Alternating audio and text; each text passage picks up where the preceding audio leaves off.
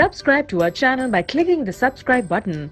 Click the bell button and enjoy the latest uploads from our channel. Question 2 Why does an aqueous solution of an acid conduct electricity?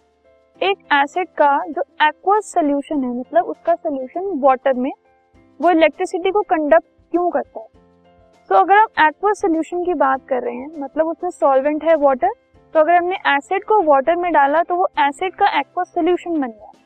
तो उस acid के aqua solution में अगर electricity conduct हो रही है तो electricity conduct होती है आयंस की प्रेजेंस से। सो एसिड जब किसी भी हम एक्वस सोल्यूशन में उसको बनाते हैं तो उसकी वजह से वो डिसोसिएट हो जाता है H प्लस या फिर H3O प्लस आयंस में। तो इन आयंस की फॉर्मेशन की वजह से हम कह सकते हैं कि जो एक एसिड सोल्यूशन है एक्वस सोल्यूशन ऑफ़ एसिड है, वो इलेक्ट्रिसिटी को कंडक्ट कर पाता है।